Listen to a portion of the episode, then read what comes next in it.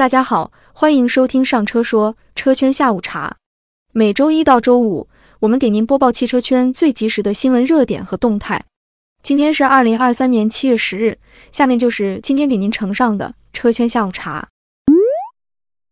七月九日，特斯拉微博公布最新引荐购车奖励规则，引荐好友购买特斯拉 Model 3、Model Y 或 Model S、Model X。购车人可分别获得三千五百元或七千元引荐奖励，用于抵扣车辆尾款，同时可获得九十天增强版自动辅助驾驶功能免费试用权。引荐人可获得积分奖励，用于兑换超充额度、儿童学步车等。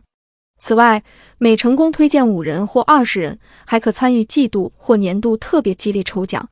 其中年度奖池内含 Model 3、Model Y 后轮驱动版车辆一年使用权等。特斯拉最新的引荐购车奖励规则可以被视为一种市场推广策略。通过给予购车人一定的引荐奖励，特斯拉鼓励现有车主向他们的朋友、家人或同事推荐购买特斯拉汽车。这种方式可以有效地扩大特斯拉的用户基础，并提高销量。根据供应链情况不断调整价格，是特斯拉这家新能源车企的鲜明特色。这种补贴举措也有变相降价之意。在这项奖励措施公布前，特斯拉还在六月底前针对部分车型推出了八千元限时保险补贴，以刺激销量。据车之网的统计数据显示，二零二三年六月共受理车主有效投诉信息一万四千二百三十六宗，创年内新高，环比上涨百分之八点三，同比上涨百分之二十四点九。六月有效投诉信息共涉及七百二十四款车型。投诉量达两位数及以上车型共计一百一十九款。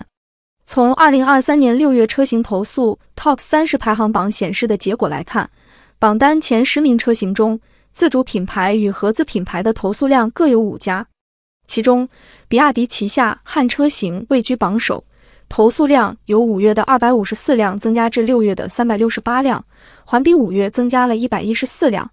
不过，区别于其他被投诉车型。比亚迪汉被投诉的原因是价格变动。比亚迪汉的老车主除了对车企的价格背刺表达不满之外，还反映了诸如底盘做工粗糙、有异响、刹车踏板晃动厉害等问题。此外，比亚迪海豹还存在座椅下方结构件焊点生锈、仪表台内部结构生锈等有关车身生锈的问题。这类问题在五月的投诉中已经呈现出上升趋势。在刚刚过去的六月份，比亚迪新能源汽车销量为二十五万三千零四十六辆，与去年同期的十三万四千零三十六辆相比，增长百分之八十八点七九。比亚迪依然是六月中国乘用车销量第一的车企。销量的提升也暴露出了更多车企对待车主的态度，以及产品本身的质量问题。这些问题需要尽快解决，以保证销量在未来进一步增长。